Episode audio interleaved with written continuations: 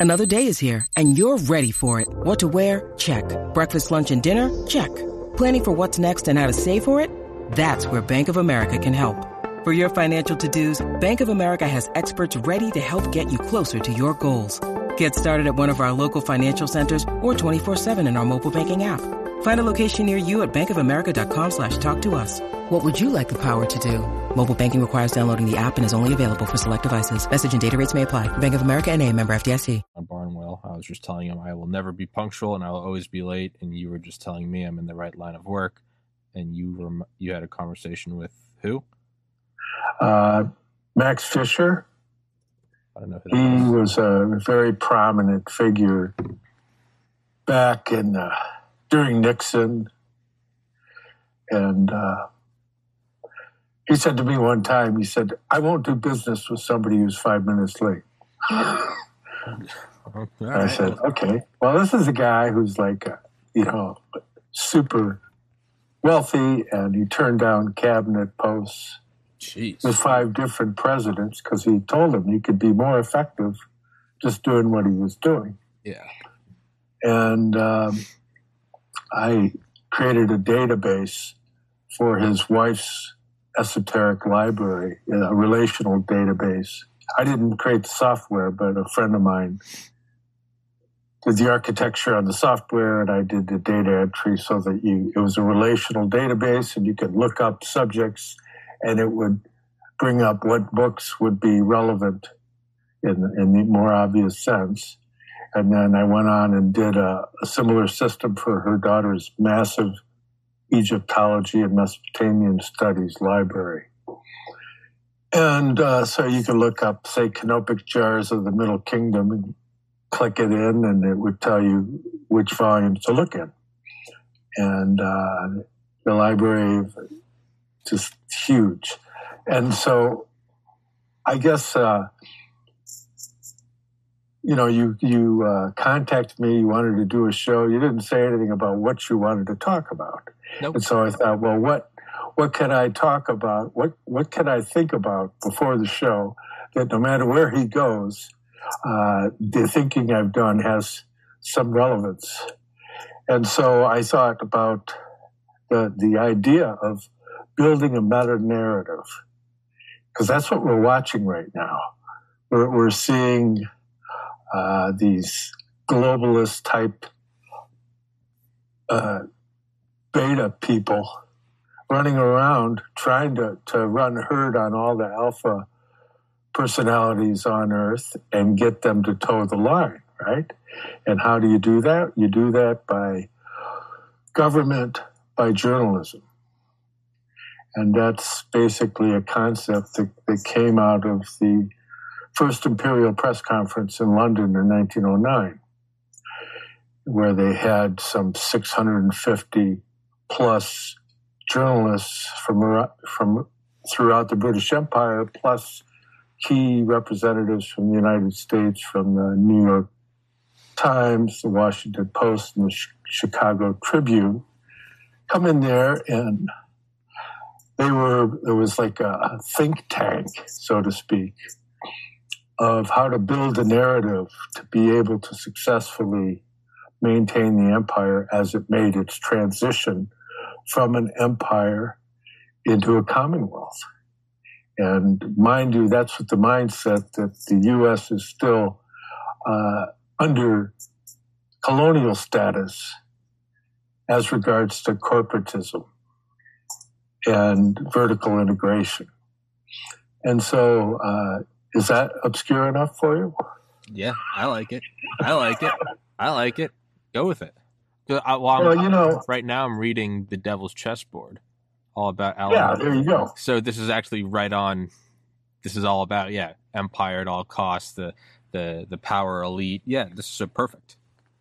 Yeah. Okay. So we tend to be on the same page, probably because we both have kind of uh, a meditative approach mm. to life.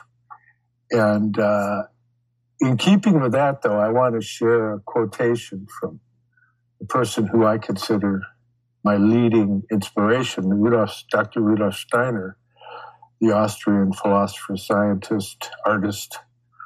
And he said, whatever one may experience, one can look with complete trust towards the future. For just as the crystal first develops out of an alkaline solution only after it has been vigorously stirred, so also something new can only develop after great upheavals. And this is something he said on November 5th of 1905. And so there's that whole idea, you know, it gets into like people, as of late, have been quoting Nietzsche more often than ever. But the quote they keep coming up with, even rappers, is uh, that which doesn't kill you makes you stronger. And that's that's a very insightful uh, view on life, and that's kind of like uh, right in keeping with the, the Knight Templar mindset. Is that the, the courage of the Templars was based on their, their, their dedication to Christ was so complete that they were not afraid of death because they were already dead, that they had died in Christ, that they died into that kyrios, that higher part of their being that is beyond space and time and is experiencing this stupendous cosmic drama that we're going through. And so, in, in an effort to maintain one's sanity, uh, it's it's important to be able to step back and and build your own meta narrative. That you don't want to let these people who really don't have any concern regarding your safety and well-being. They really don't. Some of them do because they've been fooled by the meta narrative or they've been bought off or they've been blackmailed or whatever reason they're serving that narrative. But nonetheless, what you're looking at is what is your what is your context within life as a human being? Are you even concerned with with that? Are you do you even know what a human being is? So what is the mer- what is the meta narrative we're watching in real time being formed? Well, I mean, what they're trying to, to put on us is is uh, nonstop fear. I mean, if you, in case uh, people haven't noticed, they just turn the page. Yeah. Oh, I mean, I, I go to the grocery store and they those little strips that they had uh, tape on the floor to, to show you how to distance your your uh, shopping cart by six feet. All of a sudden, those are all gone. What happened? you know? Gone. It's like, okay, we're done. We're done like uh, foisting this upon you, and we got a new because we got a new narrative now. We got to worry about what's going on over in, in Eastern Europe. Take down the Halloween decorations. It's time for Thanksgiving decorations. Take Yeah, down the Thanksgiving everybody- decorations. It's time for Christmas. yeah. So it's it's so transparent that it, it takes like like George Webb was saying on your podcast the other day is that in in the time it takes to watch a, a movie, you've already debunked the meta narrative. You know, it's like Yeah. basically the games they're playing don't work, and this whole idea that they're going to take down the grid and all of that.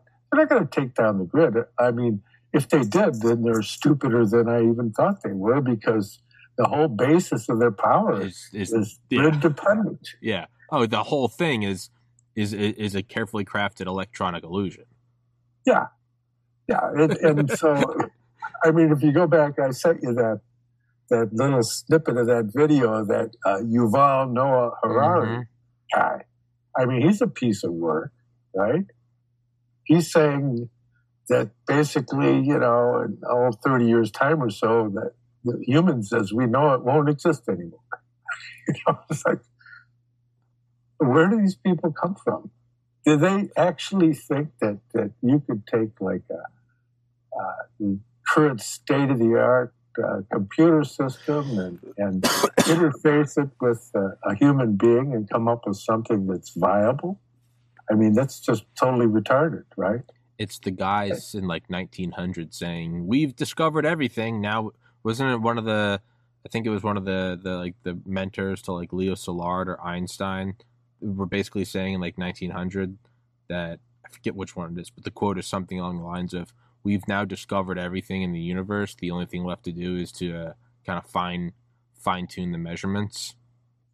These assholes in Yeah. top hats with Model Ts were like, "We figured it out." Yeah, and so that's that's the the uh, I don't know how would you do what, hubris? is a good Yeah, yeah, yeah, yeah. you know the whole idea and and see that's the thing that i've uh, the hundreds of pro- podcasts that i've done i've been trying to kind of uh, uh, give people another way of looking at things so that they don't get caught up in that. Because it's like it's like that little hamster wheel. They want to keep you running on this hamster wheel and feel like you're getting somewhere when when you're not really uh, with the information they're, they're getting is being that uh, it's almost all false. You know, it's what are you supposed to do with that? Well, you walk away, and that's what's happened. There's been this mass exodus from uh, mass media. I mean, you get more views than than uh, CNN. You know, I mean, seriously, in some of your things, you know, Some. you've I wouldn't, CNN. I wouldn't Yeah, say no, but, a, but a few of them Sure. and so that, that and and you're like uh, somebody who's just starting to rise. And there's people around that are massively beyond cnn like joe rogan for example. And he's he's starting to to, to come to a deeper level. So that if you if you keep working on it you're going to be able to to uh, build a meta narrative that, that's more of an open set. That's the way I like to frame this. It kind of takes off on on Georg Cantor, uh, the mathematician that that is the really the source of of what's called set theory, and that's the organization of characteristics to be able to uh, come into a relationship with something. Just to give a very insufficient definition of it but uh, you know the whole idea a plus a a plus b b plus a b plus b that whole thing that we i joked about on one of your previous podcasts. I told the story. But uh, that there's an open set. That's the radical idea that you don't have all the information. Yeah.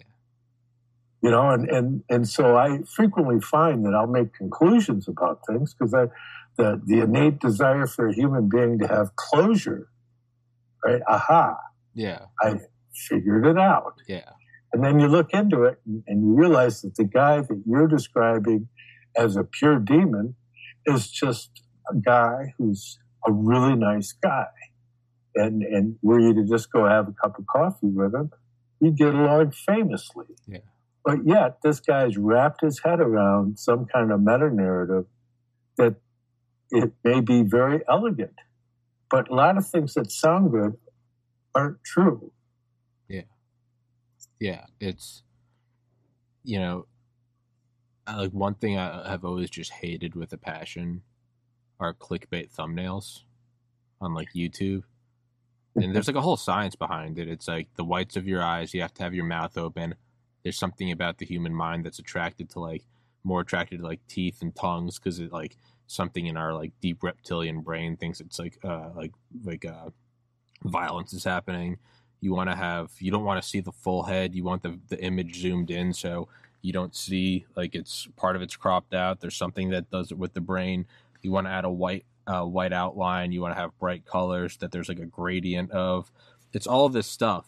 And to me, the biggest offender of all time is is Mr. Beast. I've never watched any of his videos, but he just looks like this obnoxious kid that I've always just kind of wanted to hit with a bat. And and he was on Joe Rogan the other day, and I watched just a couple snippets of it, and I was like, "What a nice, cool fucking dude." He just figured out the system.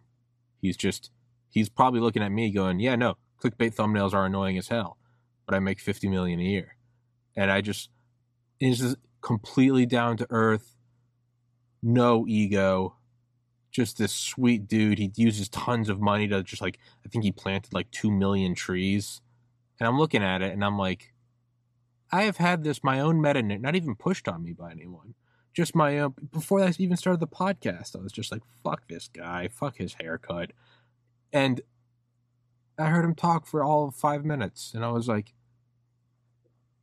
"What a what a sweet individual," and that's how I try to think of things. Is I'm like, all right, so what other meta narrative am I now holding in my mind? What if I went and fucking took mushrooms with Fauci? Well, I wouldn't do that. He's a demon. I also didn't like Mr. Beast three days ago. And now I still won't watch any of his videos, but I try to think about something that I truly disagree with, like a Fauci. And who knows? Maybe I'd come out of it and go, no, that guy really is just a demon. Maybe if I fucking hang out with him for three days and we go through his life story and I go through my life story, who's to say I don't come out on that on the other side and go, like, yeah, man, he's taken some wrong turns, but he's a human. Now, do I believe that? Not necessarily. But I think you have to keep that open mind. You have to, you know, just because you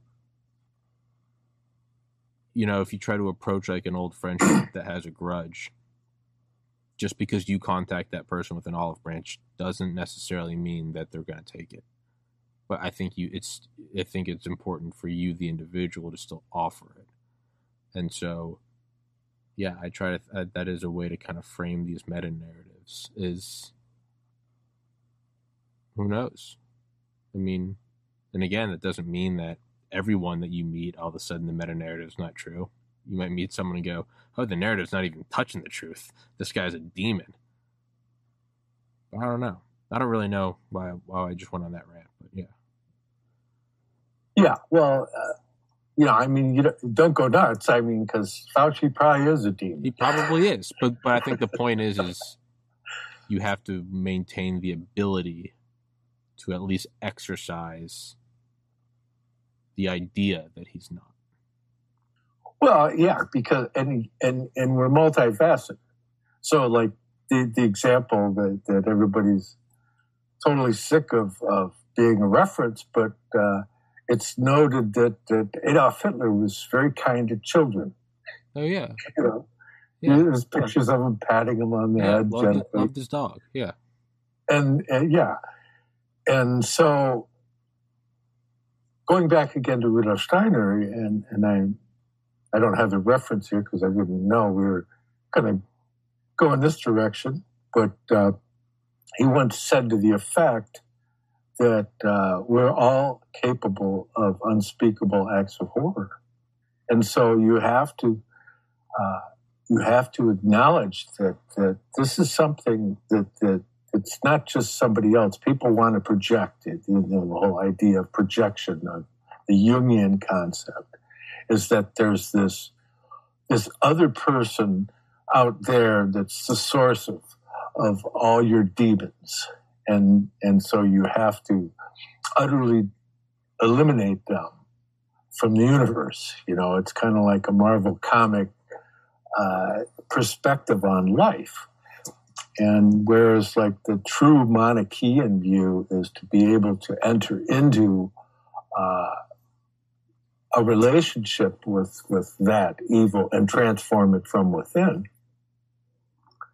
So that, uh, you know, you could uh, figuratively have somebody that, that's really angry at you and they've made a, a commitment to themselves that the next time that they see you, they're going to kick your butt and they come up to to uh, accomplish that task, and, and you hand them a box of cookies, and all of a sudden they're your buddy. Yeah. You know, so it's like there's a we have a capacity to transform our universe, but half of that equation is us. See, and so uh, what can you do to to uh, make yourself more capable of being that type of an influence on your world. And that's a very important issue because it has to do with the concept of ob- objectivity and you know, clear th- seeing, clear thinking, uh, clear acts of will that, that they're coming from this kind of clarity. It's like I remember one time I was among the, the first, very first people to meet the Dalai Lama when he came to America. And a friend of mine presented him with a question. And mind you, English isn't the Dalai Lama's primary language. He's much better now, but back then that was very early on for him. And he's listening very humbly and intently to my friend. And then he stands up and he says, More important than being smart, being clear. Oh. Yeah. And it was like, I can't tell you how many times I've used that quote, and it's it's so uh, so much to the point because unless we have like this kind of like a sense of, of order that the, the, the, the that which we call God, St. John says God is love. Well, what, what is what is love? What does that mean? You know, does that mean that God is romantic? You know, I, I mean, it's it's it's really is a question in in, in disguise because it, it requires the individual to participate in order to come to an understanding of what it chooses to represent. And so, uh, God is love, meaning that the the whole idea, if you want to participate in that higher sense of being, then you should proceed lovingly. Yeah. And so, you know, like St. John's love you one another, you know, it's, it's said to be his, his last words. And, and so there, that's a very, very telling lesson that love your enemies. That's a hard one, you know? And, and, what, but what does that mean? Uh, what can you do to be loving about them? Well, how about having a conversation instead of like, you know, uh, sending missiles at them? That'd, that'd be, for starters, uh, maybe one way of looking at it. Is there any peaceful way out of the situation in Ukraine right now? I mean, does it escalate and escalate and escalate? Or is there a way that there's a a pressure release? Is there a way for Putin to save face? Is there a way for Ukraine not to get slaughtered? And is there a way for this not to just cascade into World War III? Well, that's a good question. And I think really one of the most critical aspects of that question, in my mind, with my extremely limited assessment, is that we should hope that uh, Putin stays in power because I'm sure there are much greater forces of chaos that we're not aware of that would love to supplant him and, and you know put forward whatever their agenda is. And see, that goes back to what is I think the the, the tenth letter of of the Federalist Papers, uh, where James Madison is talking about the concept of checks and balances in government. And he, he basically, and I'm paraphrasing, he says, you know, we've managed to figure out a great deal, you know, that we, we have done the checks and balances between the three branches of government and all of that. But there's one thing that, that we have not been able to effectively prevent, and that's factions. Hmm. And and which is a very telling thing because what's going on right now is we have factions that are acting beyond uh, their authentic authority, shall we say? You know that they, there's, there's no reason at all that in in the in the sane universe that Klaus Schwab should have the capability that he that he has, but nonetheless he's spent a great deal of time and energy putting it together for him to have that kind of power, like George Soros and, and, and all these, this cast of characters, you know, and it goes back. I got a great, great quote from, from my friend Joe Visconti. it's kind of funny. I have to find it here now. I meant to have it, but then I had to, yeah Joe Visconti's a buddy of mine. He, he ran for uh, governor of Connecticut, and uh, he's also a student of Rudolf Steiner's work. But he's they have this thing: uh, quote yourself. At least someone will listen to you. And he said, and his quote of himself is, "My God, we have the worst people in power at the most critical time in human history." And I think that that is about as clear as, as you could be regarding our current situation. So, that being said, the political horizon looks somewhat like a milk crate falling down the stairs. I mean, it, it, it appears to be as close to random as can be. And so we just have to say, well, what is the weight of karma? What, what is, what do we actually deserve in the light of the universal that the particular is going to be subjected to? You know, and so uh, the whole thing has to do with with order, and and they want this this globalist system of order, but the the universe has its own order, and it, it's what was called uh, in Latin uh, syntagma, right, which which is means orderly arrangement, and that that things can be uh, dealt with conceptually and, and in the world at large in an orderly way. And so you see that there's been different theoretical models that people have put forward to try and accomplish. Like one of the keys that most, I never hear anybody talk about this, so I'm going to bring it up because I think it's significant. There was a book written.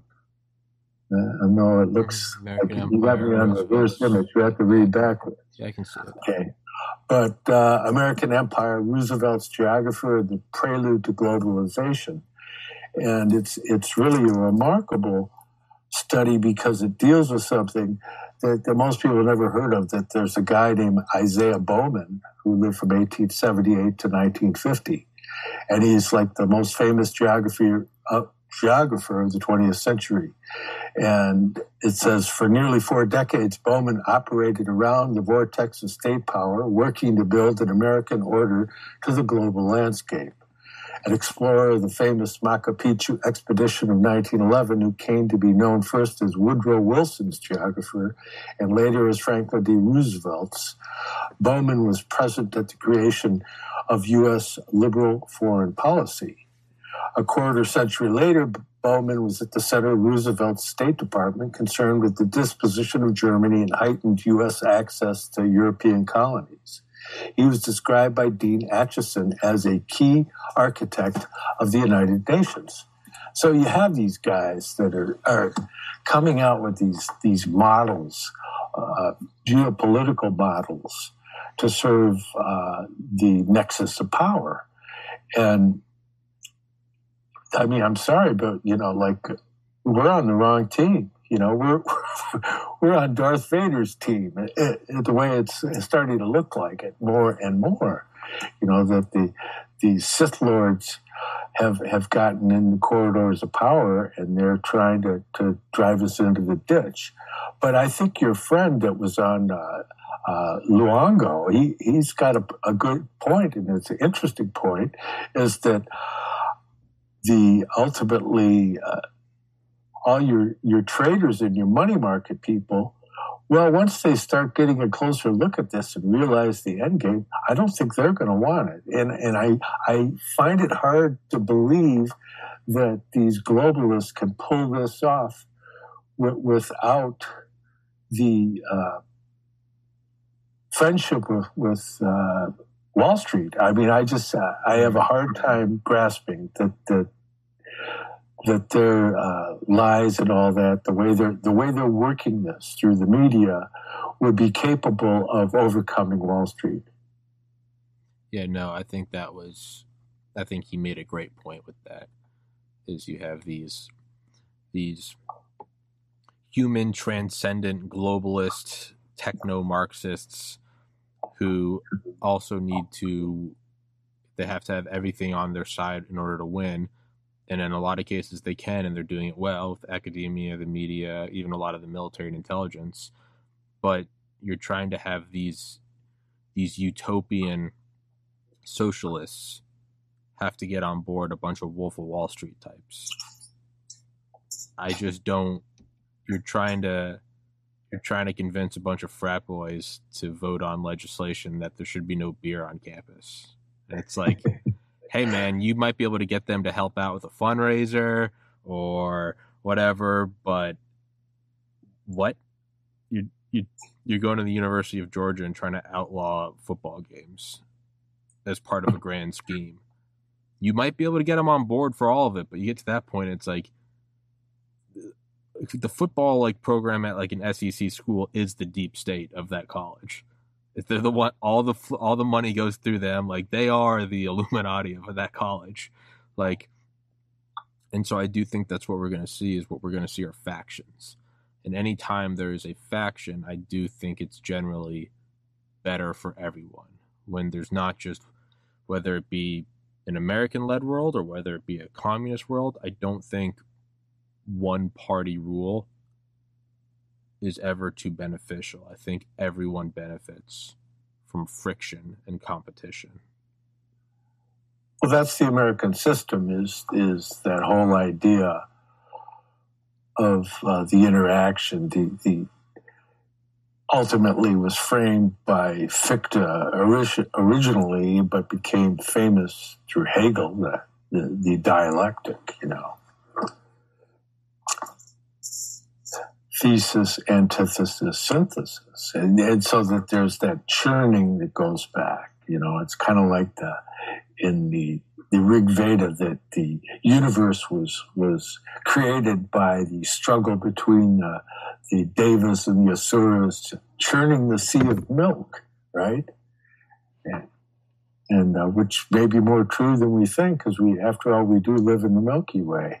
You know, but I think that if you look at it and you get at what Madison was talking about, the the you can get. I don't want to get too into critical details, but there's certain uh, forces that were working into uh, our government that, that made it compatible with what has arisen its head as, as corporate interests. And anytime there's a centralization of power, uh, it could be very much a bad thing. I mean, if you look at, uh, for example, the, the pre Christian uh, Northern European culture had to do with a group of 12 surrounding one individual in the center. And that, that each one of the 12, it's like the, it's for example, on the Knights of the Round Table, the 12 Knights of the Round Table around King Arthur. But it becomes problematic if that one guy, hey, he's not a nice guy. You know, he's like a Klaus Schwab or a George Soros, you see. And so when you centralize things, you leave yourself vulnerable See, and that was the checks and balance. That was the whole idea that nobody in government would be in possession of so much power that it could become uh, inverted. And that, and then what we're seeing now is an, invert, an inversion of power, so that you have uh, government now is diametrically opposed to serving the interests of the people. I mean, that's that's a pretty uh, frightening thing to think about. But the checks and balances are there on paper. Whether or not we can get anybody who isn't blackmailed or bought to be able to proceed, that's the challenge. Well, well, like what, what happened recently with Pfizer, you know, they were they put in for a 75 year sealing of their documents, and there one judge comes up and says, "No way, and so what happens? Uh, in excess of 500 pages come out that show that, that there's some, what, I believe it's 1,213 various side effects or, or, or, conditions that can arise from, from getting the jab. I mean, that's, that's why they had to change the narrative. I mean, that's why I said, oh, you don't have to wear a mask anymore. Oh, no, you don't need those little uh, strips on the floor to show somebody how far six feet is. So they had to change the narrative to, to meet the challenge.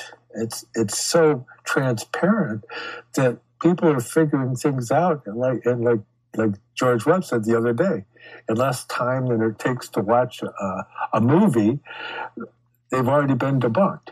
So that's that's where we're living right now, and so it it is kind of like a roller coaster ride in figuring out, you know, how bad is this going to get? Yeah, it's um. What do you think about uh? And actually, might be having George Webb on today for an impromptu episode. It's the shittiest water bottle ever. It won't open and won't close. Um, what do you think about I mean, yeah, in terms of like, in terms of narrative falling apart faster and faster. I mean, it was like less than seven days ago that they started this. They started the censorship around uh, Ukraine, just like they did with COVID and the 2020 election. There were things you weren't allowed to say, and uh, whereas the COVID is still up. If you talk about ivermectin, you'll get banned from YouTube. But this this has been an incredibly shortened uh, lifetime of narrative creation, maintenance, and dissolution. It was less than a week. If you talked about, if you said there are U.S. biolabs in Ukraine, uh, that's a conspiracy theory and misinformation. To about a couple days later, they said there are some research institutions. To a couple days later, they said there are some U.S. Uh, biolabs, but they're not offensive in nature to finally, I think yesterday, them saying we can't let the Russians take control of these because we are researching weaponized smallpox and anthrax. I mean, does it not almost feel like? I mean, it almost feels like there's like a a god or or a quantum AI in charge, and it's going, how can I wake up the populace? I could tell them the world's run by demons, but they're all in cognitive dissonance. What if I just show them? The first COVID narrative, that one took two years. That was uh, that was that was narrative breaking 101. And now we're going to move on to a quicker course. I'm going to show them uh, military industrial complex propaganda, and it showed us in seven days. like, it almost seems like there's something that's like, all right, um, you know, mom and dad can tell you don't drink too much, but it's not until you drink way too much the first time and you you're throwing up all night and you're hungover for two days that you go, oh, don't drink too much. I mean, man, you can tell everyone that everything's a narrative and that the media has been controlled by the CIA since the 50s and that all these, you know, deep state revolving door powers don't have you in mind, or you just show them banned from Twitter. Seven days later, making a formal press conference. Still not awake? All right, we'll we'll go to we'll go to class 103. We'll go to class 104. The classes will continue until you pass. So like, it's like what it's like what Joe Rogan used to say about like early 20 teens. He would always say on his podcast, it almost feels like the universe is fucking with us. It's just trying to get us to wake up without overtly telling us to wake up. And it throws things in here now now and again. Right? The big one is like we like we live on a rock revolving around a star. Like some people wake up with that. But if you don't wake up, it'll keep throwing you things that are a little more and more obvious. And he was like, you know, a guy named Anthony Weiner gets caught sending dick pics. Still not waking up? All right, we're going to keep the ride going it almost feels like keep the ride going. Like you're not you're not awake yet. All right, another go around. We'll do it again. I don't know, man. well, and that's that's kind of the beauty of it, and, and it almost makes you think. You know, in spite of all the the the uh, horrid events that are that are transpiring well, you know, Obama had seven different uh, theaters of warfare going on at the same time, yeah. right? And so we fold these things then, you know, we close up the lawn chair and we pull our armies out of Afghanistan and and so what happens? Well, these guys they want to use their stuff. They want to sell their stuff. So Yeah. what can we do? Oh, great. Well, let's get rid of this COVID stuff and we'll go screw with these people over here. And that's basically what we're looking at is this whole idea of this, this empire mentality and the, uh, having a warfare economy. And so you get into like, if you go back to like uh, the dialogues of Plato, which are so central. I mean, the Republic, the whole idea of Republic comes from Plato, right?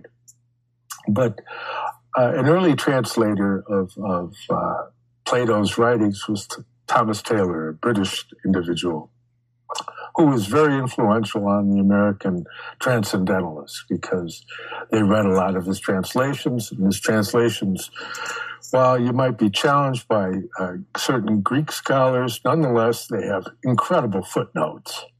And so this guy had a, a deep grasp of Neoplatonic thinking and, and the relationship of philosophy to the ancient mysteries and all of that, right? But in there, there's this one point that really sticks out like a big red herring in his translations because, see, Socrates, he didn't give you answers. If you, if you look at it, the whole idea of the Socratic dialogue is that he'll ask a question and then one of his students will reply, right? And that's the way it, it continues throughout. So he's not trying to like give you doctrines, like say the Buddha. The Buddha's like telling you this is the way to do it. So if you if you do what I did, then that'll work. And so people that are Buddhists, they want to become more like Buddha. Hmm. Whereas with Socrates, he's trying to get you to be more like yourself, see, which is a, a inherently Western way of looking at things. But in, in the dialogue, uh, he says sigure, okay, which, which Thomas Taylor translates it as certainly. But it would really be more accurate to, to translate it, it seems so, which would be uh. And so it seems so, you know, it's, it's, it's that whole idea of the open set that you don't have all the information yet. So there's no point in, in closing your mind off and thinking you've got it figured out and then go around and yell at people and, and try to, to bully them into seeing the world the way you do, which I'm getting that kind of feedback uh, from time to time from individuals because they're certain that it's this group over here or that group over there, and and it, it, it's easy for us to get caught in, in that whole thing when you understand an important point that, that Rudolf Steiner had made about the Bolshevik revolution. He says part of the difficulty, and I'm paraphrasing, is that the the type of consciousness that that Tsar had is very much the same as the consciousness of the Bolsheviks. That that whole like that whole like kind of uh, abstract, rational way of looking at the world, and that is not uh, significant enough or, or expansive enough to be able to allow uh, input from a higher order of being.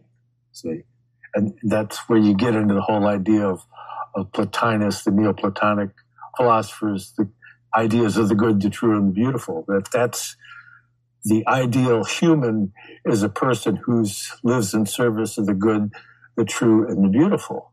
And if you look at, at Plotinus himself, he was so respected. It was in a decadent period of Rome. Rome was just having these weird, uh, bizarre, drunken orgies, and just it was just totally going into decline and excess. Yet you had Plotinus, and the richest people in in Rome, they would pick Plotinus to be the executor of their estate and custodian of their children should they die. And he actually had a couple hundred or so uh, children in his care that he would attend to and make sure that the their estate was transferred to them properly and managed. He was I mean, what an incredible sac- self-sacrificing individual he was. In spite of the the darkness of that time, you have this guy who I'm sure he must have glowed in the dark. He was so profound. And so you see, you could you could be that guy. You don't have to be one of these other guys who's trying to bully other people into being what you think they should do. Mm. See, and that's that's the world that I feel we're living in now because we've been given so much latitude as far as human activity that we could literally drive it right into the ditch we have the freedom to do that, see? Uh, or we can find a way forward that is, is a redemption of, of human destiny. See? And so the, it, the jury's not in yet. There, there is that freedom, I believe.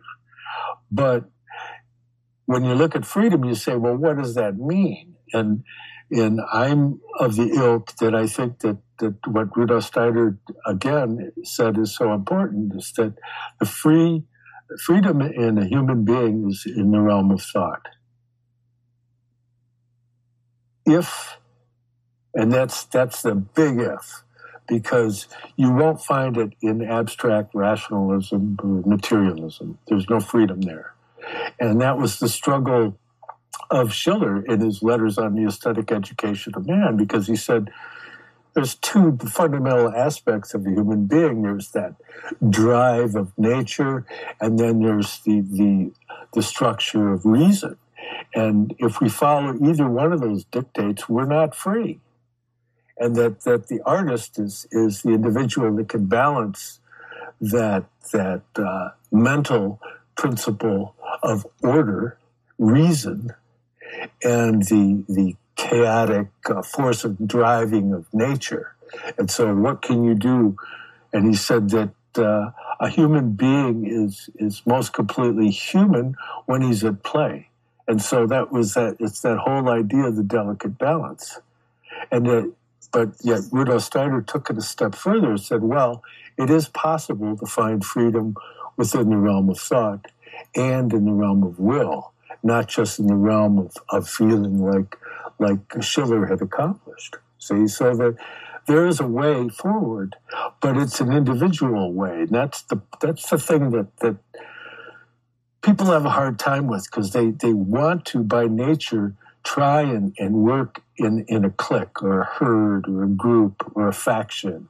And that there's that innate tendency that's a carryover from our past where we were tribal in nature and all that.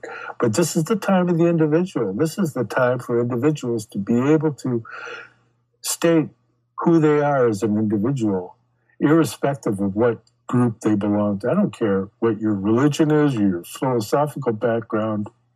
You could uh, find a, a, greater sense of, of this human element, that, that to be truly human. I mean, the word human is like a, Shiv is like light, and, and man is like manas in Sanskrit, a thinking principle. So it's like the, the light of the thinking principle.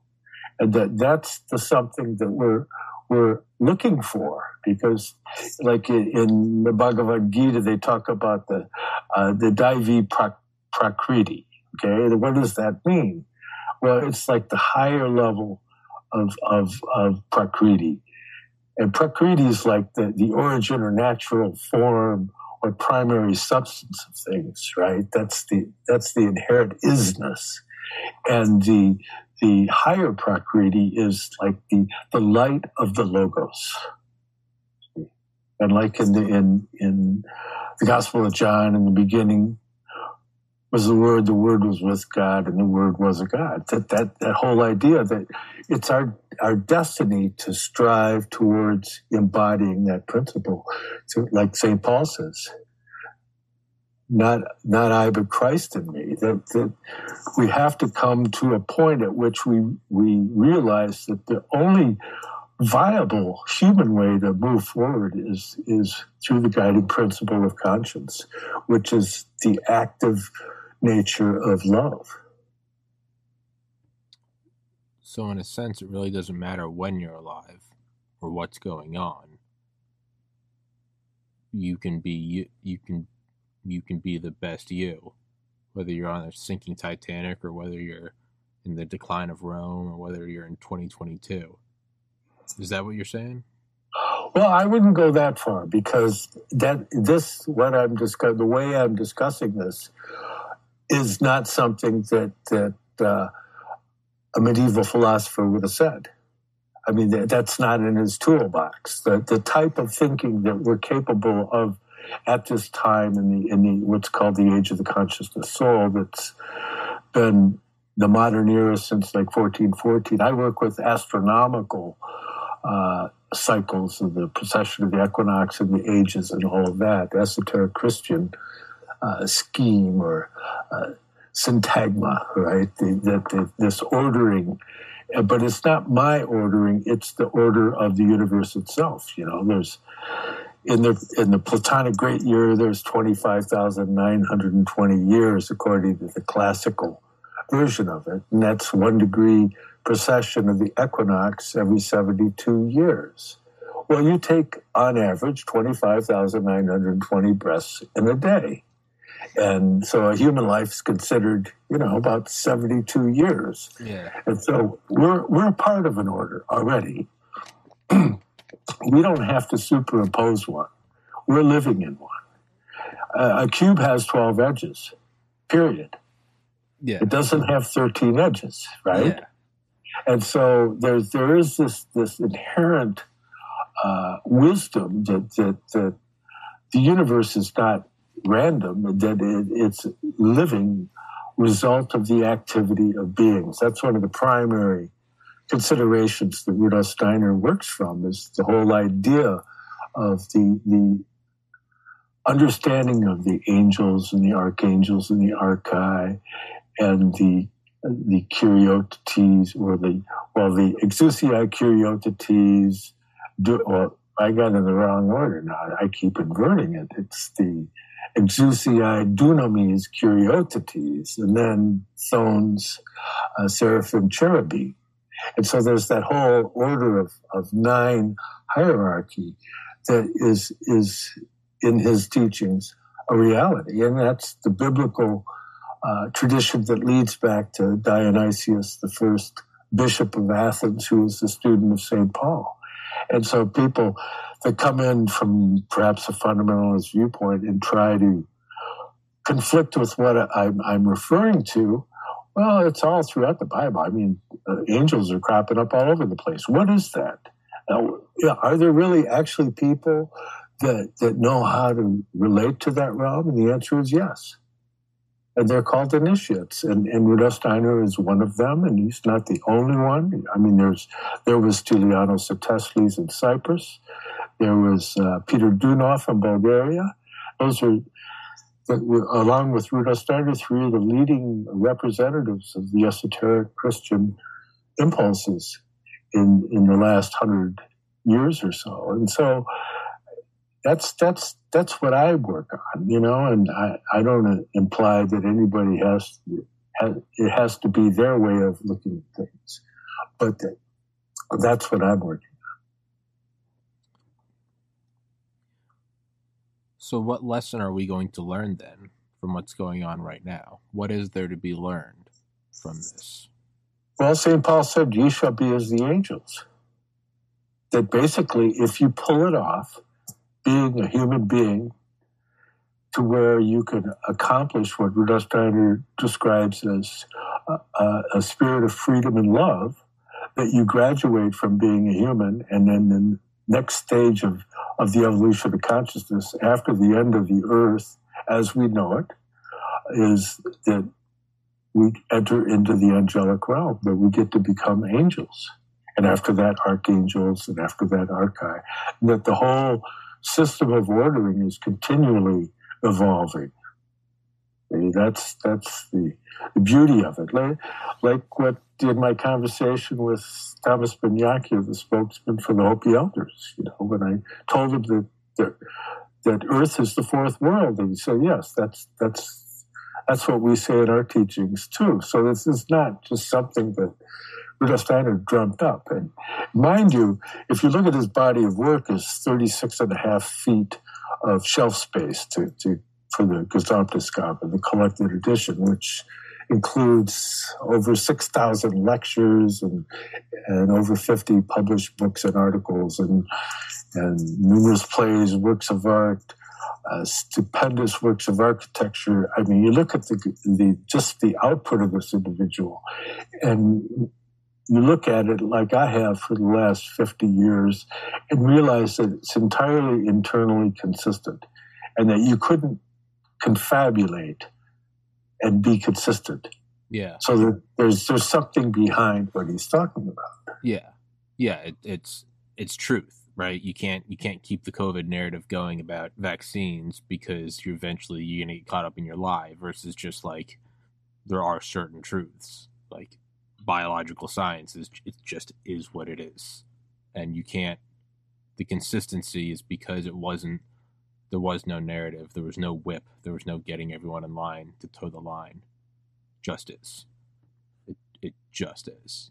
You don't there's no marriage of corporation and state to ensure that the sun rises tomorrow. It's just it's just gonna fucking do it.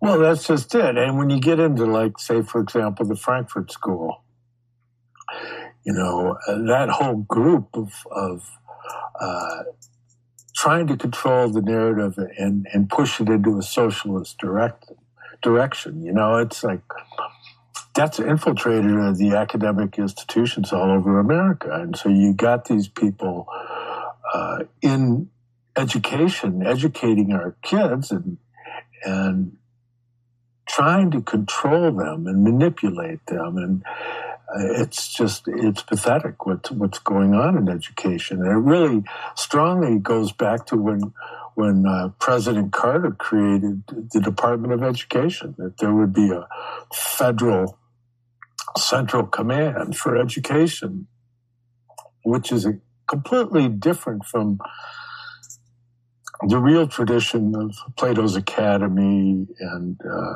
the Lyceum of Aristotle, because it's that whole idea of Socrates, again, going back to uh, him asking questions and, and let the person come to it out of their own being as to, you know, is, is this true? Well, it seems so, right? And because we don't have all the information. So going back to what you're saying about science, that whole idea of, of that there's such a thing as settled science.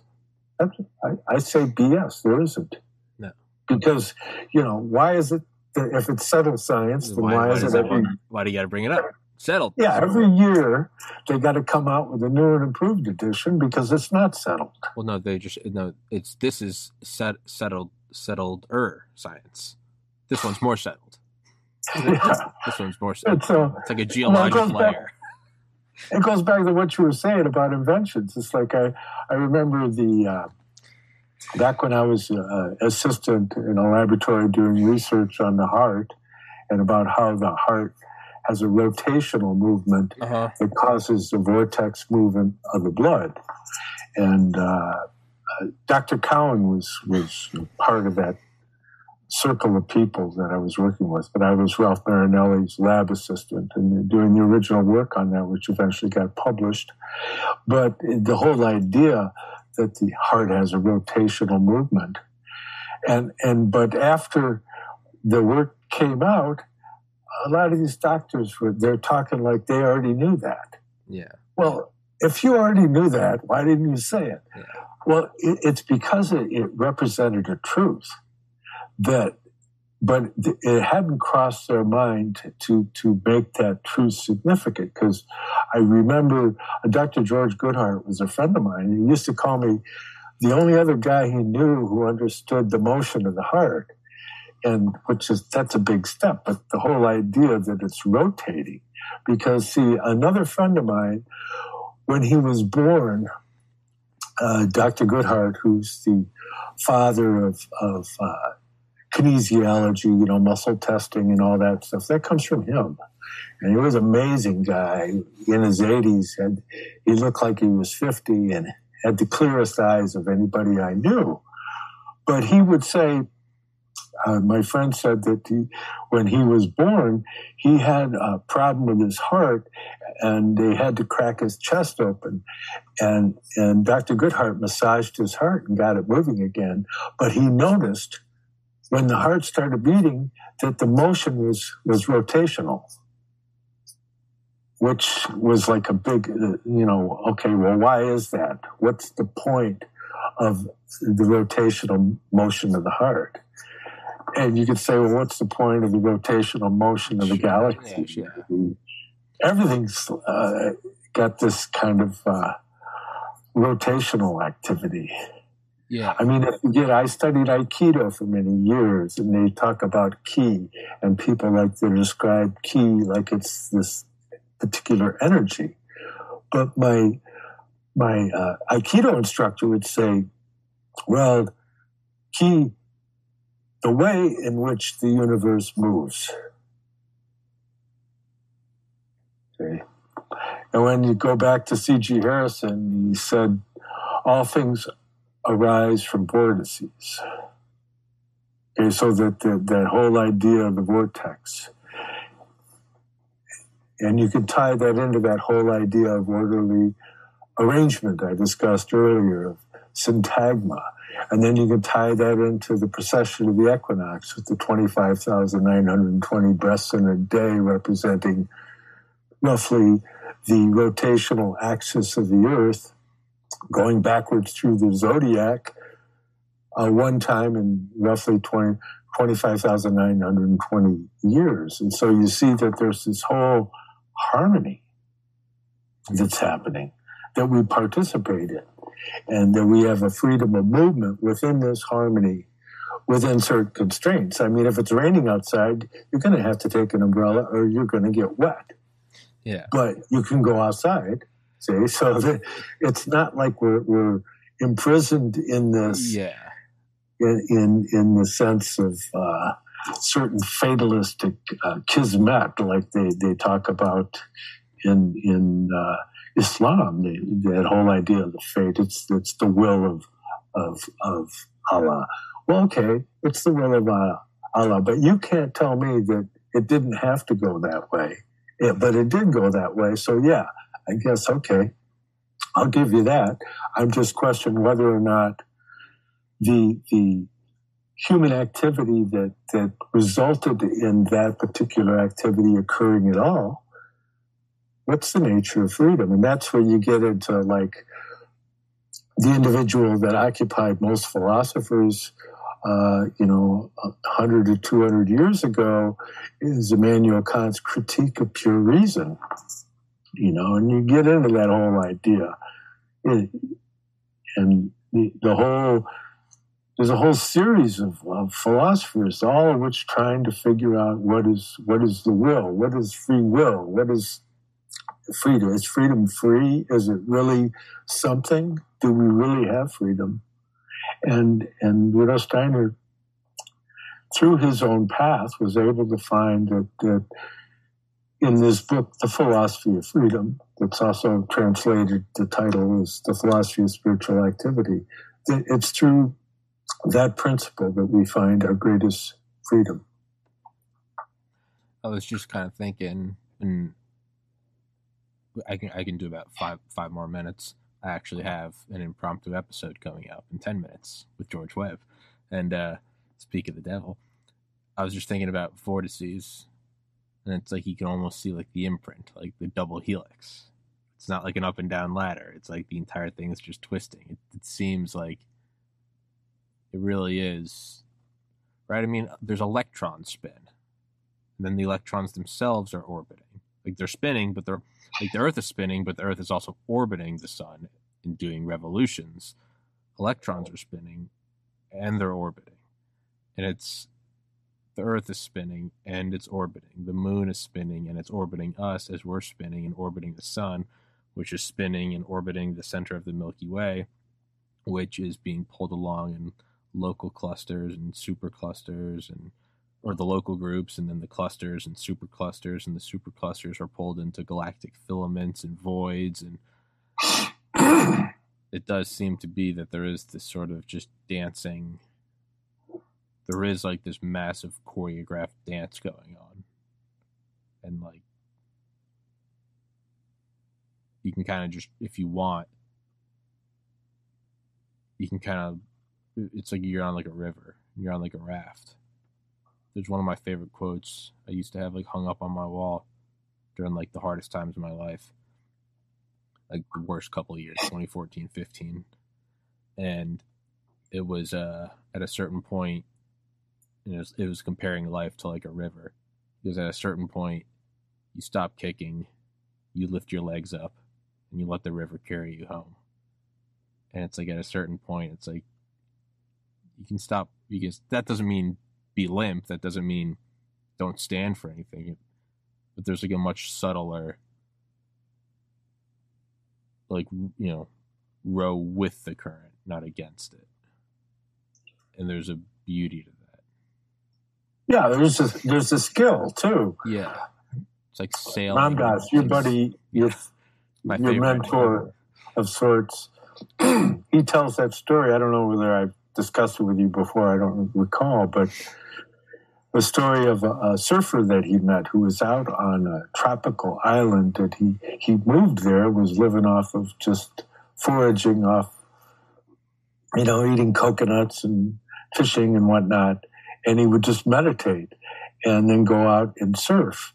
And he was on this island because it had the, the perfect waves, you know, and he could just, you know, on any given day, just sail for just a tremendous length because of the the depth of the uh, shore as it, as it went into the ocean, so that he could he could paddle, you know, a mile or two out and then ride waves into this island. But one day, a tidal wave showed up, right? And so, what's the guy going to do? Well, he rode the tidal wave. But see, he had the skill Yeah, to be able to do that.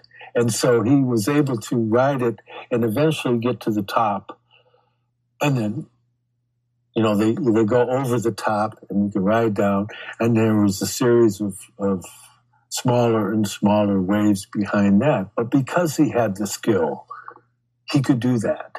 I couldn't do that. Yeah. I, I, I don't know if you could do that or not.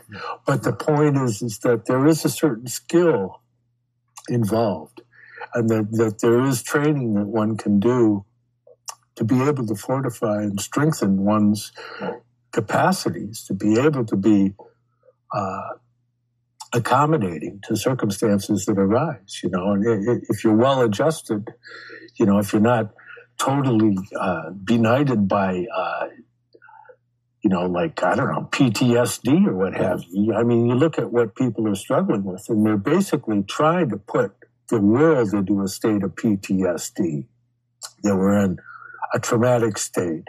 And so we're not going to be able to function in our full capacities.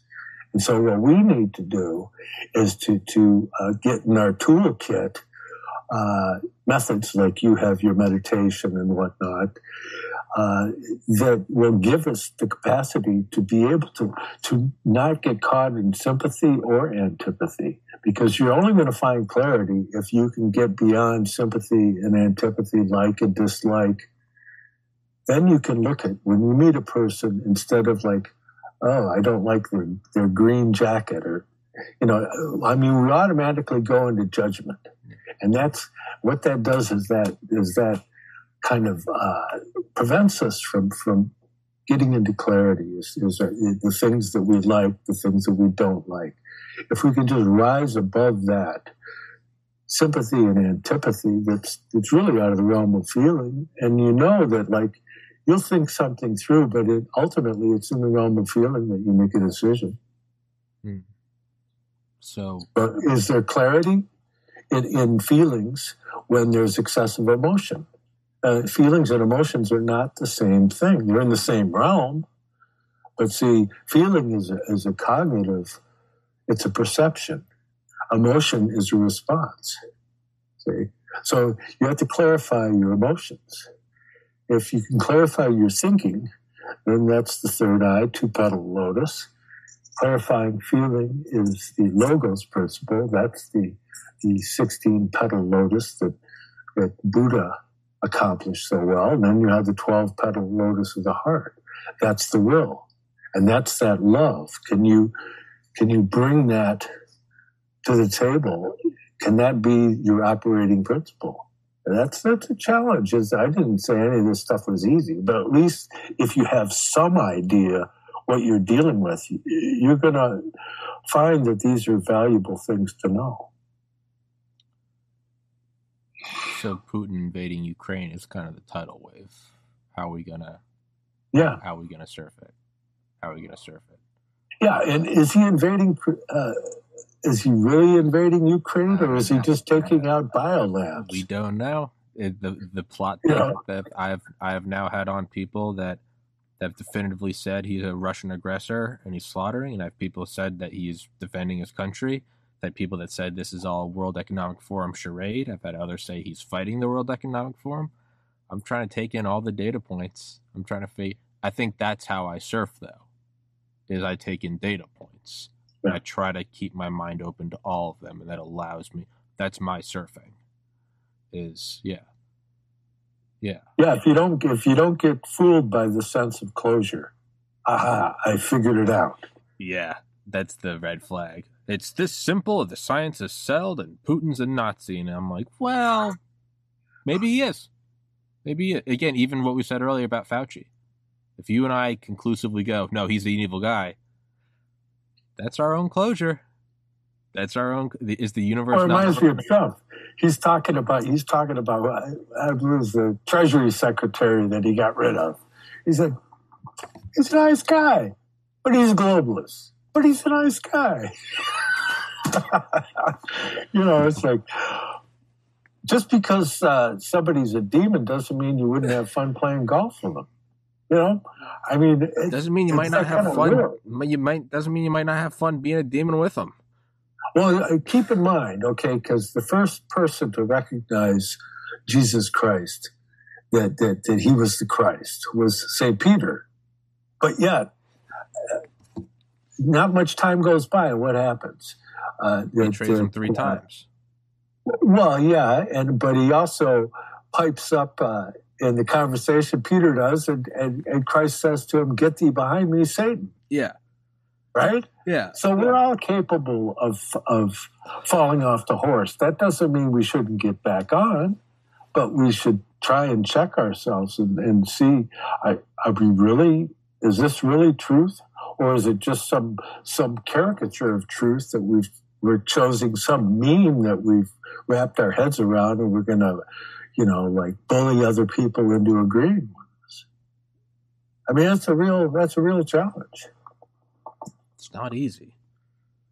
It's not fucking. Well, I can't thank you enough. I have a tremendous regard for for your uh, fluidity.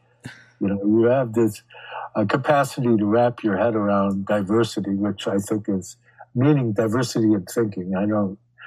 I don't mean in, in the. I mean, I've got some. I've got some nice diversity hires on my podcast. Me too. Me too. Uh, my, version. My, my inclusive podcast studio with my many my many gendered employees. It's just it's just me. This is the most. There's no diversity here. It's a monarchy. It's a, it's a it's a one man dictatorship, but you can't really criticize it because I'm not dictating over anybody. It's, I mean, I, am just gradually losing my mind as as I do more and more episodes. Just, but yeah, well, it goes back to to uh, 2001. That monolith. What is that thing? Yeah, yeah. That's Oh fuck! I was trying to think of something I saw with that. Oh, there's Stanley Kubrick. I yeah. mean, that, talk about a guy. I think that's an absolute genius, yeah. right? I mean, it's real clear. And he presaged so many things that we're going through in, in so many of his movies. It's like he's been warning us, you know, all along. What if there is like a monolith in Ukraine and they're going in to get it? Well, yeah. What you know, so we got to start worrying about the black goo all over again. You're right. That's just the. It's going to be the next thing. Like we cannot let the Russians get the monolith. We need the monolith, and it's like, what the fuck is going? Hold on. Fuck all. Turn the TV off. Fuck COVID. Fuck World War Three. I'm gonna go chop some firewood. Fuck all you. Like we we must get everyone's gonna change their picture to the monolith. We gotta get the monolith first. What are you? Are you with Putin? Well, there is that, and you know, and it it, it goes back to this, the whole idea of the spirit of destiny and all that. And, uh, it was the spirit of Antioch. You know, that was the my one of my uh, oldest uh, ancestors I traced back was uh, Roger de Bonville, and he was beheaded at the, at the gates of Antioch, right? And when once they the, the Antioch, they, uh, is said that they were able to get the spear of Longinus, which is the spear that pierced the side of Christ and released the blood of Christ to enter into the earth. Now, whether or not the spear of Antioch is the actual spear of Longinus, the, the, the spear of Antioch, it's in possession of some people that I know, is of the proper uh, metallurgy. It's the proper type of spear, uh, and uh, it, it, would have been carried in the uh, first crusade. You know, and so there are totems that that represents something, and it's not nothing. There there are sacred relics that represent something. And a lot of times the power of, of the relic is that there's people that believe that it has that power and that it's actually, if they really knew that wasn't the real relic, but yet it empowered them. It gave them a mm-hmm. sense of, of uh, fortitude to be able to move forward. And so I think there's that whole totem uh, concept that that is still relevant, and that's that mimetic thing again. And you have to you have to be very careful with these things because they, they tend to work into you on an unconscious level so that you have things that are working in you that are unconscious. I'm trying to get people to be more conscious. I'm not trying to send memes into them to to hypnotize it's, it's them. A, yeah, you don't I don't want to dominate anyone. Yeah. I want I want them to be totally aware. And that's like the shortfall of uh, ritual work like Freemasonry, for example. Yeah.